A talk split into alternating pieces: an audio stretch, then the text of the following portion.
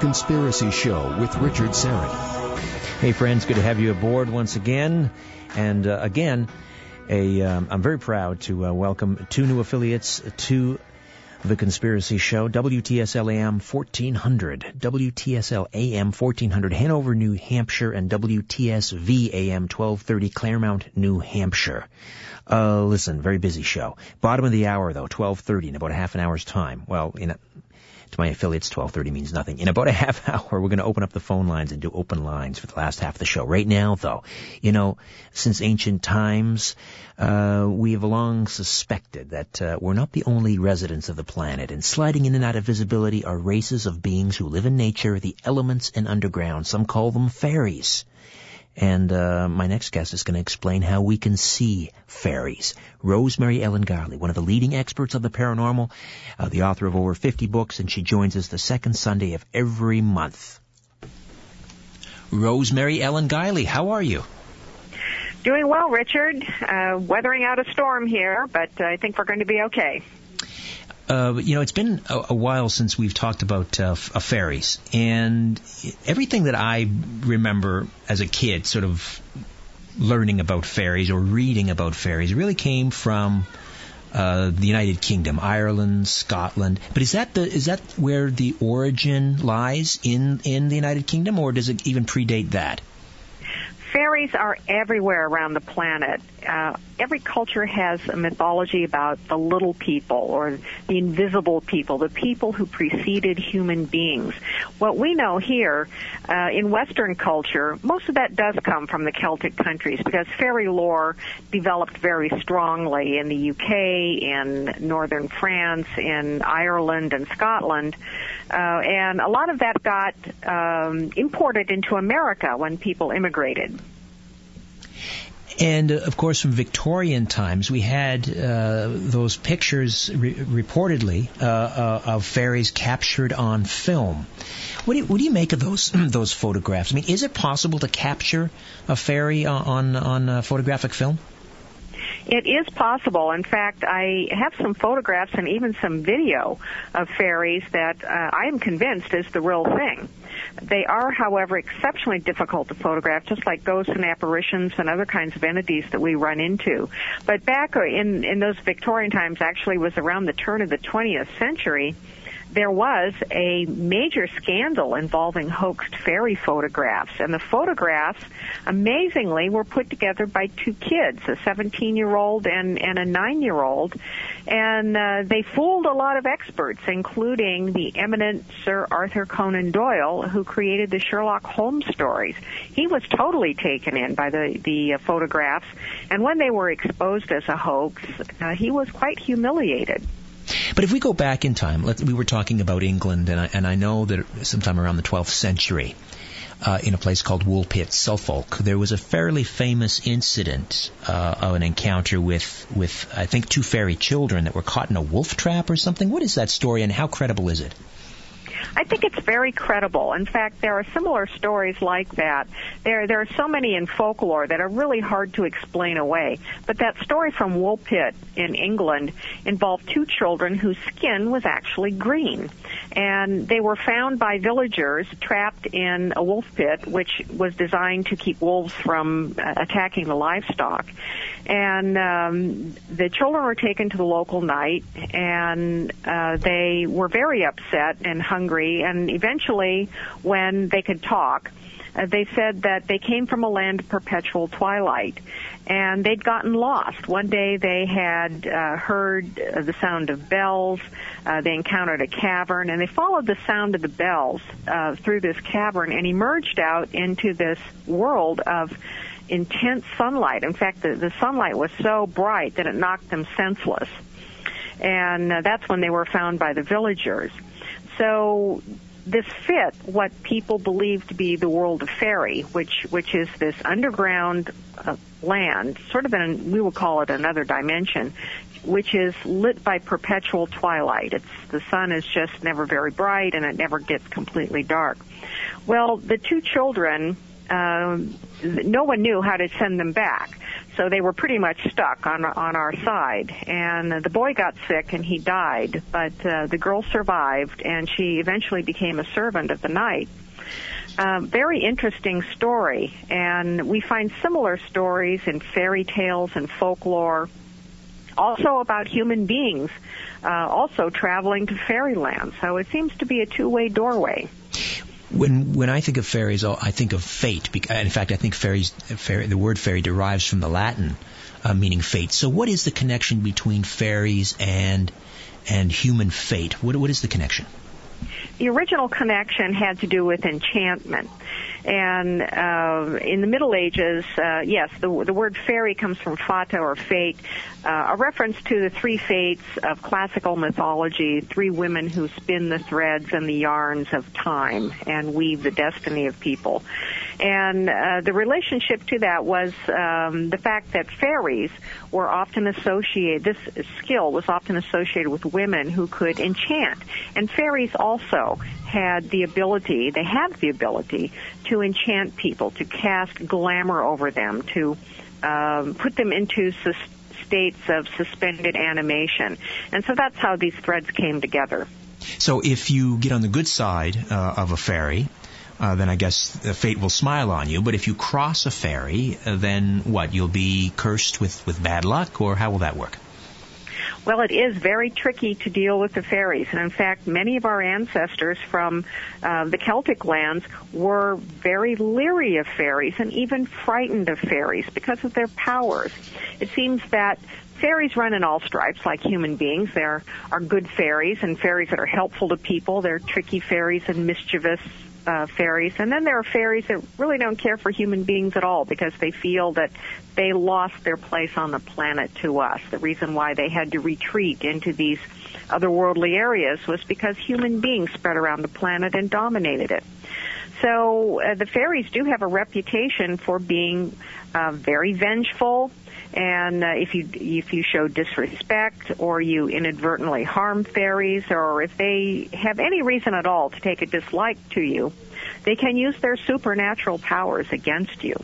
Those who are helpful can use those powers to help people. Paranormal investigator, researcher, best-selling author Rosemary Ellen Guiley here on the Conspiracy Show. We're talking fairies. Now, uh, so what are they? Are they some um, small um, human being, uh, like a primitive race of human beings? Are they angels? Are they more physical than spirit? What? They're probably there's probably no single explanation to account for all fairies, but most descriptions of them describe them as like small people. They don't look quite like humans. There's something a little different about them. Sometimes they've got some sort of a hybrid look to them, like they might have a part animal characteristics to them. But uh, they they are small in stature, and uh, they're usually invisible.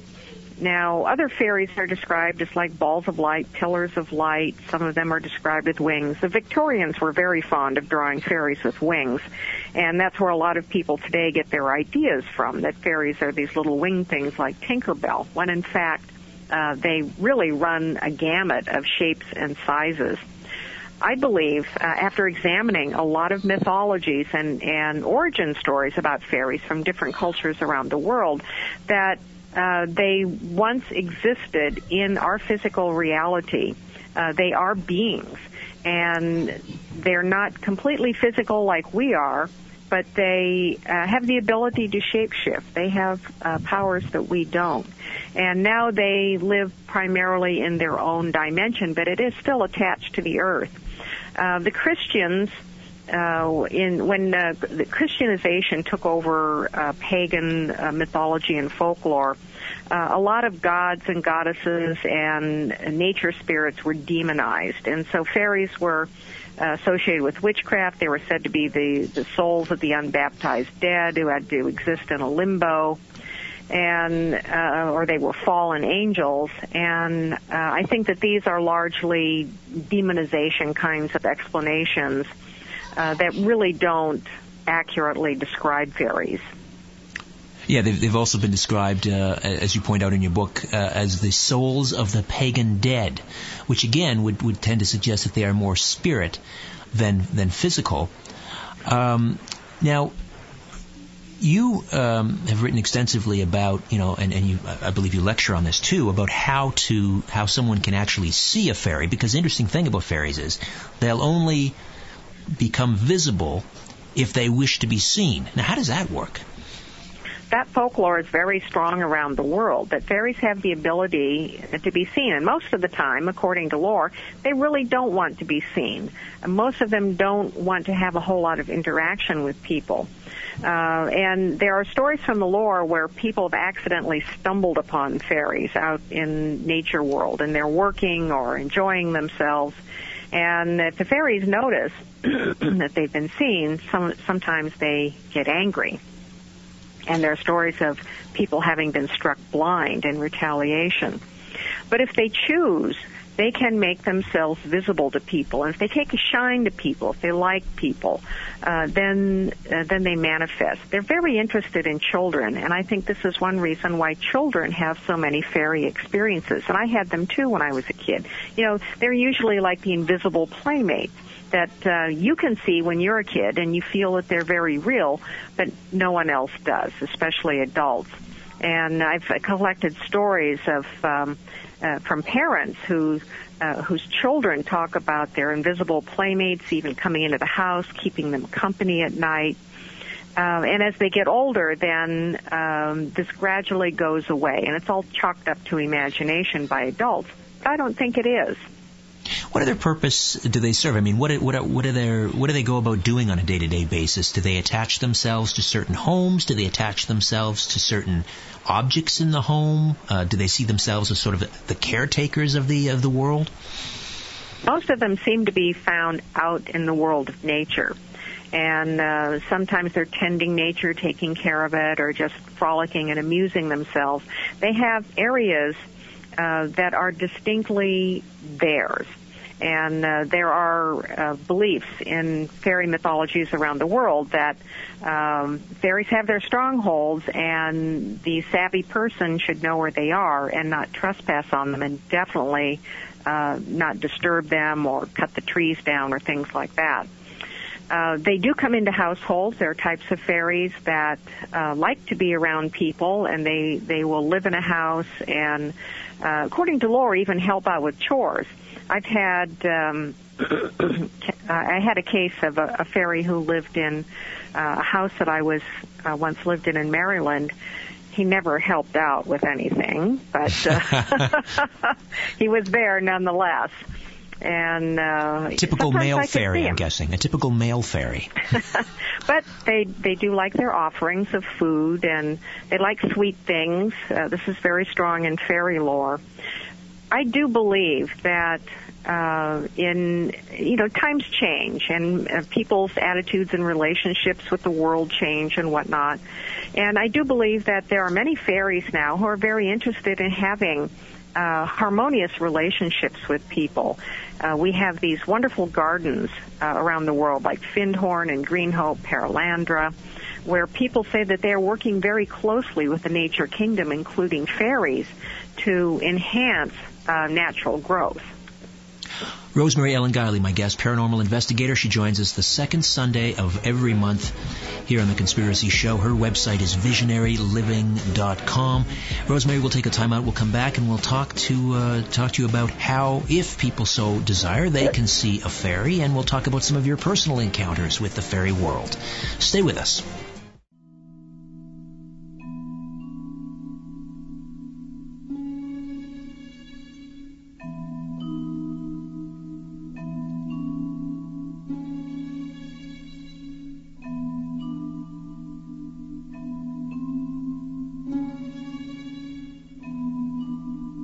The total influence, economic, political, even spiritual, is felt in every city, every state house, every office of the federal government.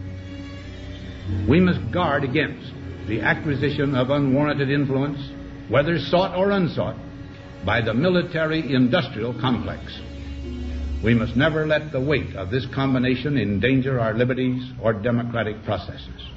Loose lips sink ships and sometimes corporations. You're listening to The Conspiracy Show with Richard Syrett. Rosemary Ellen Guiley is with us, paranormal investigator and the author of Fairies. Rosemary, when did that book come out? That came out in 2010. And uh, it's my second book on fairies. It's an introduction to fairies and what their origins are, how their um, uh, activities uh, uh are are done in the world, and uh, also how people can encounter fairies, communicate with fairies, and see fairies. There's a tremendous interest in um, making contact with the fairy realm. Fairies have fascinated us.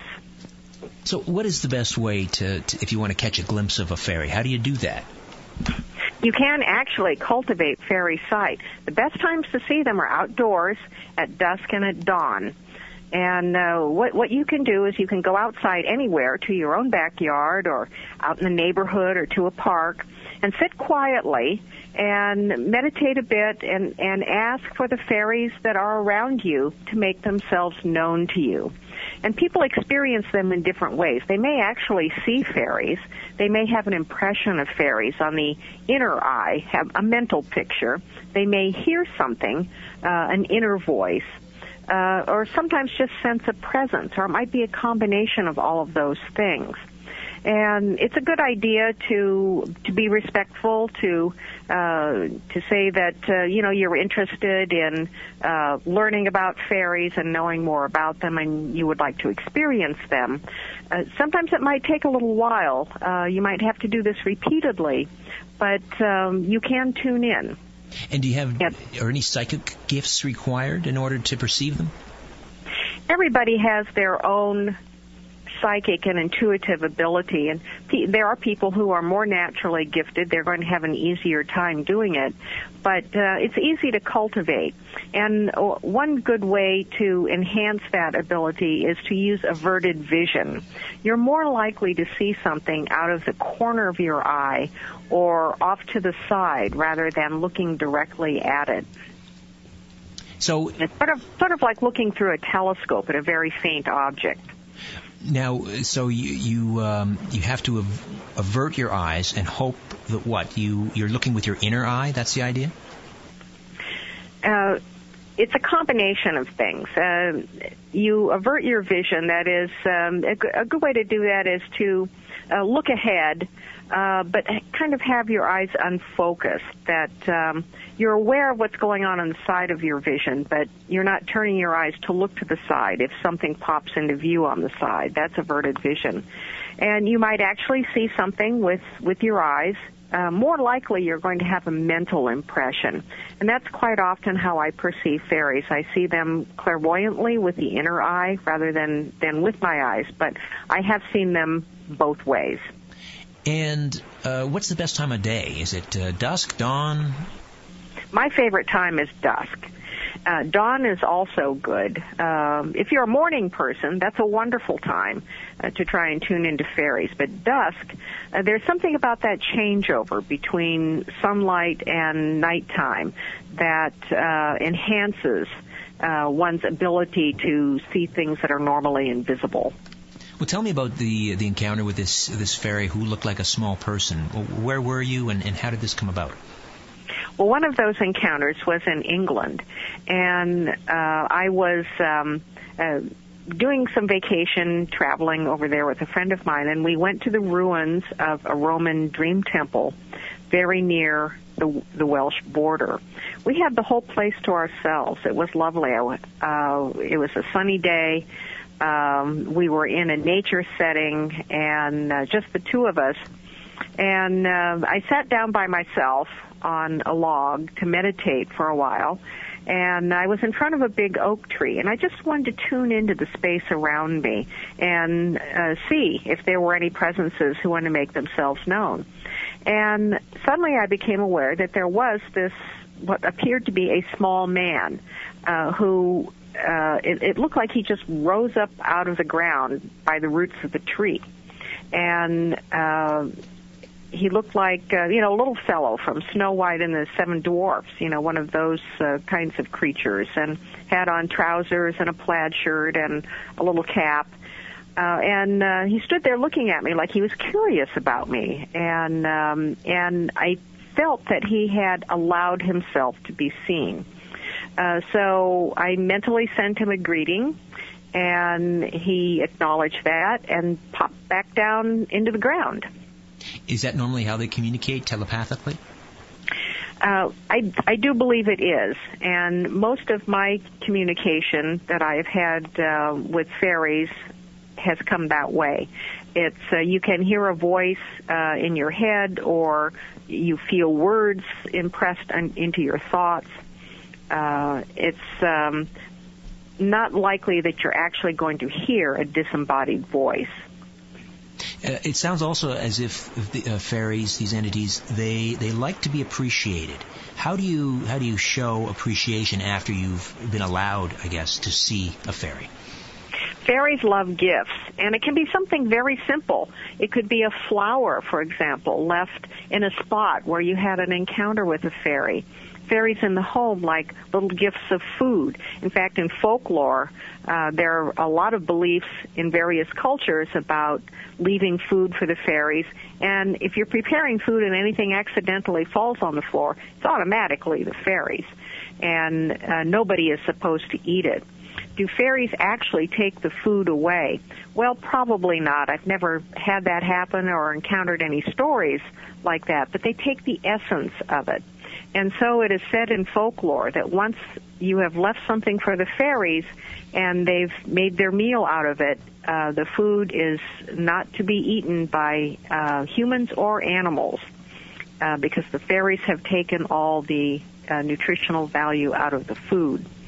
Uh, they like sweet things. Uh, there are very strong um, beliefs that fairies get offended by money. And even though they like shiny things, don't leave them money because uh, they feel like they're being bought, and um, uh, they will um, feel very insulted by that.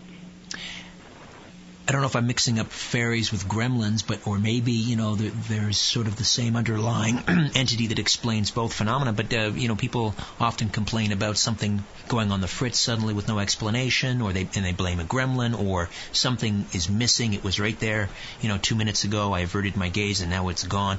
Uh, are fairies associated with uh, I guess throwing a monkey wrench into the into the machine or or with missing items? They certainly are. Uh, they do do poltergeist things like um, some other kinds of entities too. They will take objects and hide them, move them around. It's said in folklore that if you don't keep a clean house and you have uh, fairies living in the house, they'll get very upset by that, and instead of uh, cleaning things up, they will actually make things more chaotic and messy. So um, a lot of those things uh, can be blamed on the fairies, and sometimes, uh, you know, we might not even know exactly who might be responsible for those missing objects if we can't blame ourselves, if it's the fairies or some other kind of spirit. But um, a gremlin-like personality is very characteristic of a lot of them.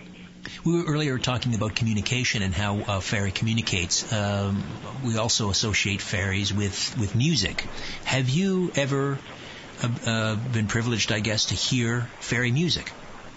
On one occasion, yes, I did. In fact, fairies are famous for music, and when people have accidentally come upon them in the world of nature, they're often singing and dancing at night, making merry.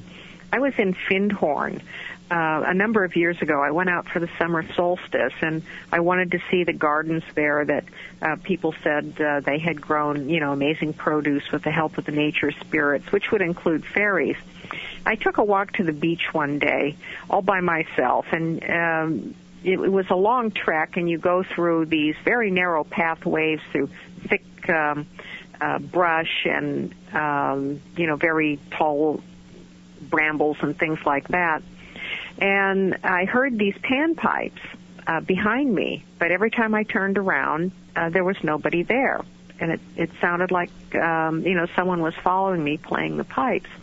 And I eventually came out on the beach, and no one came out behind me. Um, and I was very puzzled by that. If if someone had, um, you know, maybe been behind me and turned around, well, when I related that to people at at Findhorn, they said, "Oh yes, well you you had an experience with Pan because that's what he does. If he likes you, he'll follow you somewhere and uh, play the panpipes." I distinctly heard them Uh, it was not an inner hearing. It was something that I heard with my uh, my normal ears. Now, when I think of Pan, I think of some sort of a uh, like a wood nymph or, or something like that. Are they, so Pan is, would be considered part of the fairy realm? There's a blurring of boundaries between uh, hybrid creatures and demigods and nature spirits and fairies, and sometimes it's impossible to say where one leaves off and the other starts. They all kind of get mixed together. But Pan is the uh, the lord of the woodlands, and um, would have at least a relationship with fairies um, who live out in the natural world. Is it possible for humans and fairies to um, uh, to reproduce? Uh, I mean, can they mate? In lore, yes, and in fact, all around the globe, going back to ancient times, there are stories and traditions and beliefs about intermingling between humans and fairies.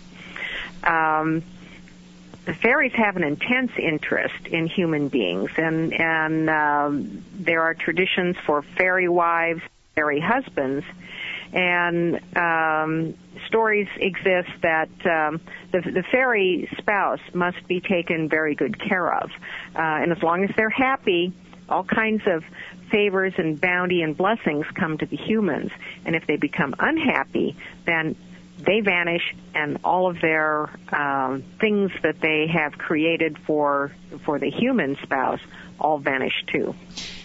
You know, we we we were very much attuned to sort of the fairy world up until I would say. Uh, you know, the, again, the early early 20th century, and, and we were talking about that earlier, uh, sort of the tail end of the Victorian era, uh, and then you know, speed ahead 30, 40 years, and all of a sudden, uh, everyone was seeing little green men, uh, and now today, uh, some people still claim to see, you know, the grays. Other people talk about shadow people. You and I have talked a number of times about shadow people. Do you think all of these entities are? I mean, there's one entity that can explain all of these phenomena. There very uh, well might be, Richard. Uh, in fact, um, even going back into the 60s and 70s, ufologists, in collecting accounts of encounters with space beings, uh, realized that they were very similar, if not in some cases identical, to accounts, uh, earlier accounts of encounters with fairies. Even the descriptions of them very similar. And uh, William Butler Yeats, uh, back in around the turn of the century, uh, he, he was very interested in fairies and collected a lot of Irish fairy stories. He said that fairies take whatever form we can perceive them in. And that does seem to be the case. And looking at our encounters with all kinds of entities, that um, we explain them and, and even see them uh, according to what we can make sense out of. So, is there like one being behind all of them? I think a good case can be made that the jinn are at least uh, responsible for some of our encounters that they have taken uh, different forms throughout the ages uh, to conform to human uh, cultural expectations and beliefs and also what people can accommodate. Interestingly, ancient Arabian and Persian fairy lore is very intermingled with jinn lore, and they too are a supernatural race that preceded human beings on the planet who uh, now exist in uh, another dimension but still attached to the earth. Well, Rosemary, thanks for giving us the lowdown on fairies. Thank you for this. Thank you very much, Richard. Rosemary Ellen Guiley, visionaryliving.com.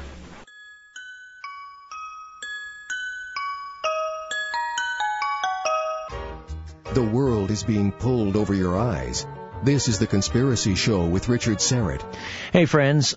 So the last half hour of the program is pretty much all yours. It's you, me, and the telephones. We've got about 20 minutes uh, left in the program, and uh, we can discuss just about anything you'd like, as long, of course, as it falls sort of within the uh, the format of the program. And, and uh, we talk about conspiracies and geopolitics and the paranormal and UFOs and so forth. Now, let me just give you a heads up what's coming up next week on the program.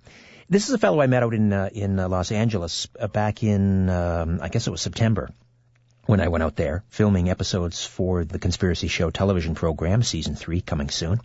Uh, Jim DiEugenio, and uh, he's got a brand new book out called Destiny Betrayed. Just when you think you've heard or you know everything about the JFK assassination, along comes uh, this book, and it's just going to blow your mind. Uh, I hope you can get hold of it and read it. But uh, Jim will be on the program next week. Destiny Betrayed: JFK, Cuba, and the Garrison Case. Uh, so I hope you'll be along for that one. I got some disturbing news earlier this week, Wednesday, in fact.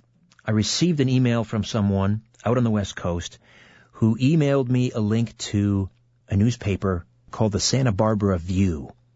And when I opened up the link and read the story, I was shocked, stunned, really. There's a gentleman I had on the radio program back maybe February, March, just after he had published a new book. It was called Bamboozled, The Big Bamboozle, 9-11 and the War on Terror.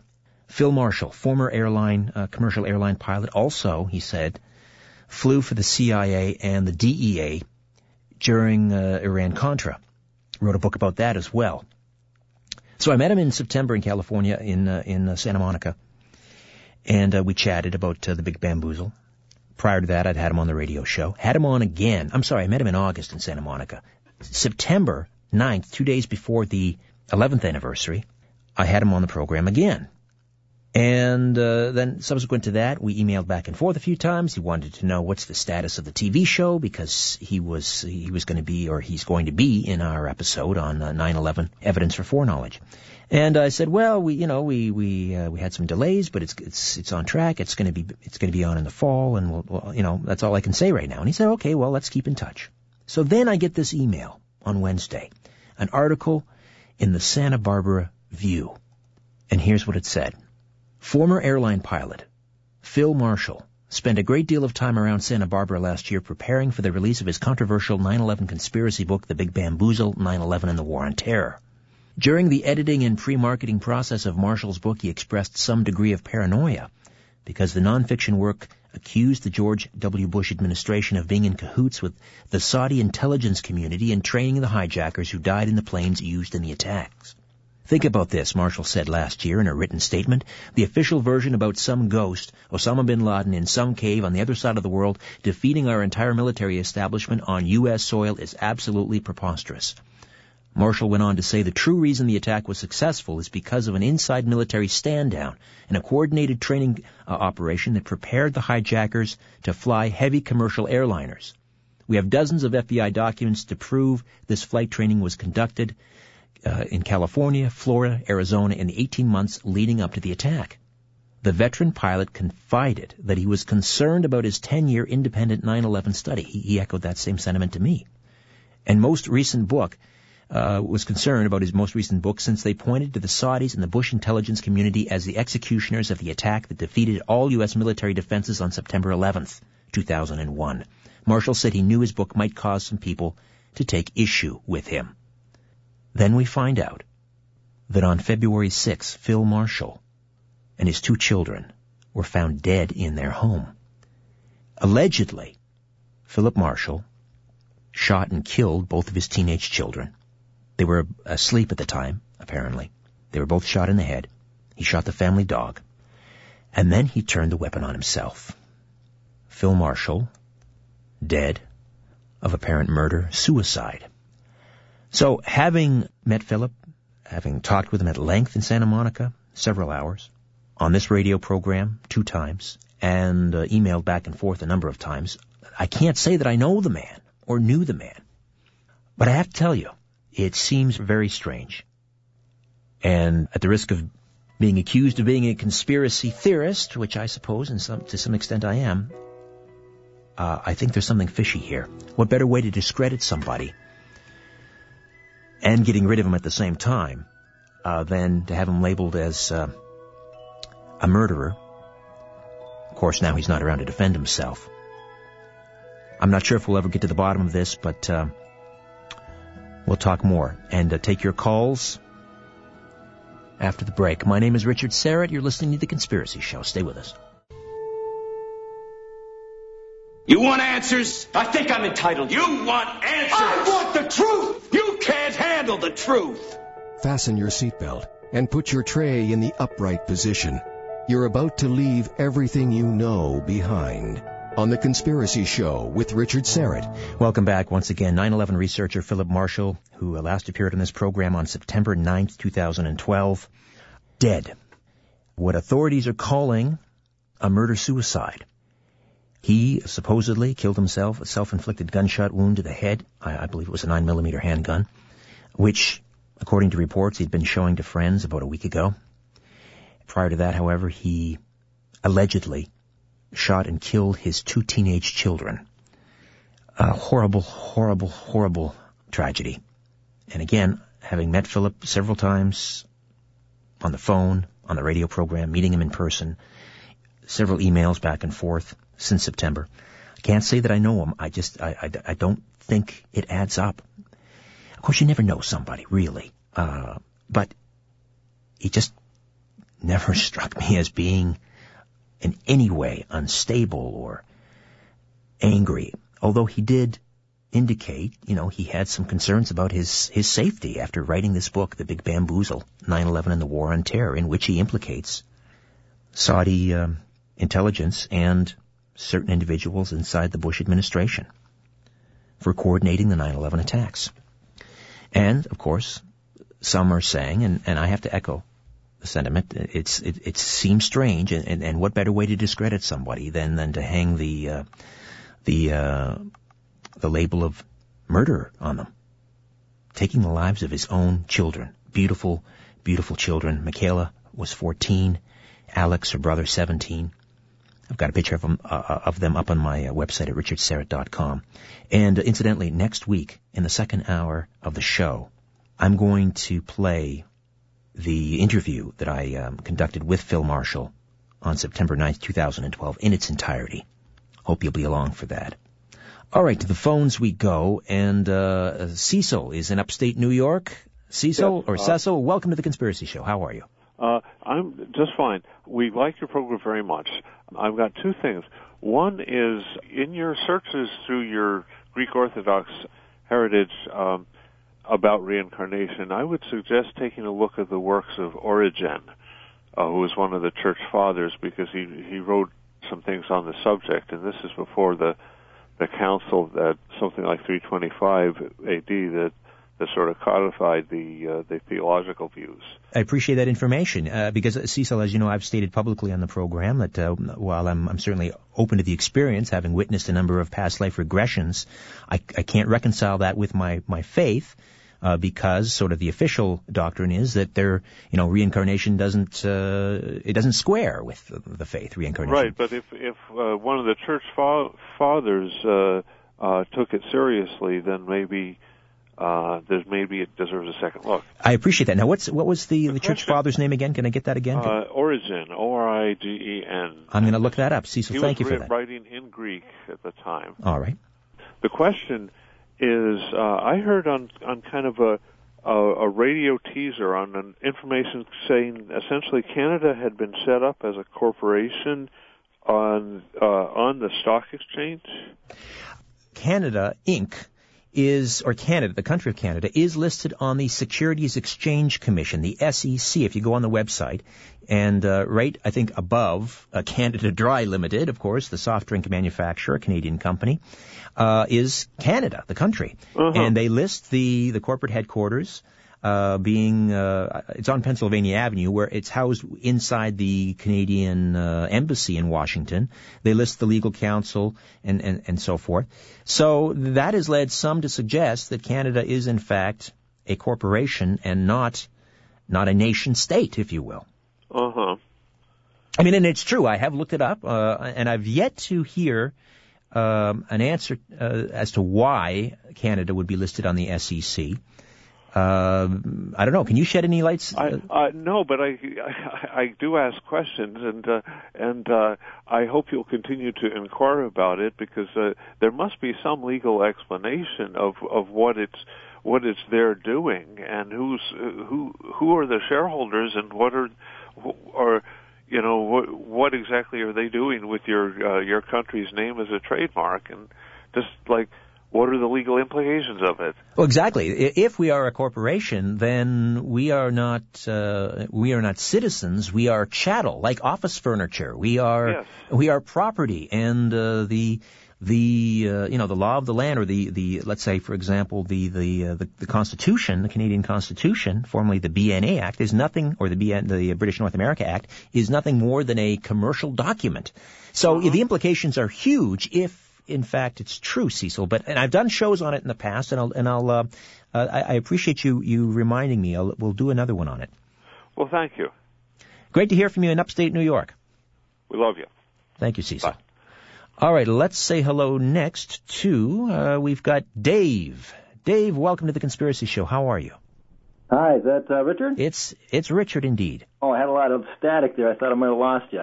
Hey, uh, good to talk to you again. Um, I had some questions uh, about uh, Eleanor White to see, but before you did that, I um, I missed the first five minutes of the show, and uh, I was surprised to see Sean David Morton back on after last week. He couldn't make it. Did he explain what happened? Yeah, he had an emergency um, with a client, and uh, he ducked out of the. He was very apologetic, and uh, but you know what? Uh, it's live radio, and I ended up having a great hour of uh, of open lines with with people. So I, you know what? Uh, after 20 years in the business, it doesn't it doesn't yeah, no, bother me. So no, because I was wondering because I used to listen to him on uh, Coast to Coast all the time Mm-hmm. with Art, and I think he was only on once with uh, George, and I haven't heard him back since. I tried to contact him in '08, left some messages, and never heard from him. So I was wondering uh, if this was another nefarious uh, thing that happened to him that he couldn't make it. no, he just um, you know just one of those rare instances when it where a guest uh, you know isn't where he's supposed to be. But uh, we soldiered on, and, and it was great uh, talking to him. It probably wasn't coincidence, but it was good to hear him on tonight. Anyway, what I wanted to ask you about was um, uh, Eleanor White that uh, you had mentioned to me uh, a long time ago when you hosted uh, Coast to Coast there that one time. That uh, how um, do you have anything ar- archived that uh, I would be able to listen to of those programs? Uh, boy, we're going back. I, I don't think Eleanor has been with me uh, since I've been over here uh, at this particular station, here at our flagship station, AM 740 in Toronto. Oh, uh, I'd have to go back quite a few years. I would. You might find something online. It's hard to say. Yeah, I have Um, found some stuff uh, that that she's done, but nothing that uh, she might have discussed on your show. Or, Well, uh, you know, uh, if you- she was if never you- on uh, the show you got right now. No, if you Google Eleanor online, uh, those uh, who are um, not familiar with Eleanor White's work, she's very active in uh, the field of electronic harassment or helping victims uh, who, who feel they are being targeted for electronic harassment. Eleanor herself believes that she's been a lifelong victim um, for harassment. So uh, the best thing I would say is is Google her online, and Yeah. uh, because her website is, is not at the tip of my on the tip of my tongue, and she may have uh, she may have archived one of my shows, maybe uh, uh, uh, you know. Maybe there's an MP3 of one of my old shows on her site. Well, her what she talks about actually may tie in. Uh, you said it was Philip Marshall, right? Who just uh, who just died? Yes. Yeah. Now, what it, you never know these days. From what I've investigated as a TI myself, a targeted individuals, that is flip the coin on whether it uh, he could have been bumped off because of what he was trying to expose. But the, the other aspect of it is what I call I call it STOP, an acronym for strategic targeting of persons. It's uh, gang stalking. It's also referred to. But the way they go after you, they may have put so much pressure on him that he figured the only way out of this was to do what he did. But like I say, it's flip the coin. You just don't know whether uh, he did it because he was pressured or whether they bumped him off and are blaming him. Uh, yeah, eh, we'll probably never know. I, I believe, um, you know, the authorities um, at his home near Santa Barbara are conducting, you know, toxicology. They want to find out whether the children were drugged, and uh, they were supposedly uh, asleep when they were. Uh, so I, not that that's much comfort, but at least, you know. That's a uh, Okay, yeah. one quick question before I go is how did you get onto C2CI? It was great to hear you there. I'm glad I picked you up uh, from the show to be able to tune into your program here. But how did it come about that you got to uh, host C uh, Coast to Coast? Just got a call from uh, the, um, uh, I guess he was the vice president of uh, of talk at uh, Premier Radio Networks, and uh, you know it was a great honor. Got it felt like being called up to the Yankees, and uh, George happened to be off on a Friday. I guess he was.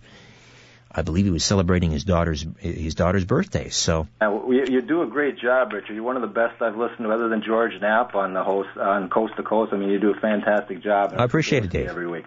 thank you, my friend. You're welcome. Good talking good to one. you. All right. Bye. Bye. Something else I want to uh, talk to you about And, uh, you know, this is something that I've mentioned on this program months and months and months ago, maybe even more than a year ago, and others, of course, in this field have talked about it as well. And now it's just sort of percolating into the mainstream media, and you've probably known about this for some time too. But uh, these, I'm talking about these recently uncovered memos from the uh, Justice Department in the U.S., a white paper which is arguing that the government now has the right to kill any American citizen the government believes is affiliated with a terrorist organization. And uh, found a wonderful um, uh, article here. There's a um, a news an, an e newsletter that I subscribe to called Wealth Daily, and the uh, article is written by Jeff Siegel, and uh, he describes. Uh, or he asks, you know, how, ask yourself, how is this legal? But first, let this soak in for a moment. Say it out loud. The government now has the right to kill any American citizen the government believes is affiliated with a terrorist organization. According to attorney uh, Jamil Jaffer, some of the white paper's key legal arguments don't stand up to even cursory review, as it omits crucial language from Mathews versus Eldridge, a case in which the Supreme Court held that the question of what pro, uh, what process must be afforded to a person before he's deprived of life or liberty must take into account the risk of erroneous deprivation of such interests through procedures used and the value of additional procedural safeguards. These are these are safeguards all outlined in the Fifth Amendment, right? Due process. Jaffer went on to say this is a chilling document. Basically, it argues the government has the right to carry out the extrajudicial killing of Americans. It recognizes some limits on the authority it sets out, but the limits are elastic and vaguely defined, and it's easy to see how they could be manipulated. In fact, I've heard uh, uh, Judge Andrew Napolitano um, say that after looking at the 16-page white paper, it is so vague it would allow the president to sign off in, on killing a U.S. citizen on U.S. soil. Of course, now they're using drone, drones uh, in places like Pakistan and, and Yemen and so forth. But the document is so vague, we could see U.S. citizens targeted on U.S. soil for assassination, execution. Imagine the president, the president having the power uh, to, to be judge, jury, and executioner. This is a power that is normally found with kings, dictators. This to me is beyond concerning, as some uh, uh, people at CNN and others have described it. It's not concerning. It's horrific. It's absolutely horrific. But even more shocking is you have to start asking yourself, are you a terrorist? Could you end up on that list? Could I end up on that list? You never know. You think, think I'm kidding? Writes Jeffrey Siegel at Wealth Daily. Let's review how some lawmakers have already defined Americans as terrorists. August 2011. Vice President Joe Biden equates Tea Party supporters with terrorists. August 20, uh, August 2011, Justice Department and FBI identify those having more than a seven-day supply of stored food as being potential terrorist threats. January 2011, Department of Homeland Security suggests those who pay cash for a hotel room might be terrorists.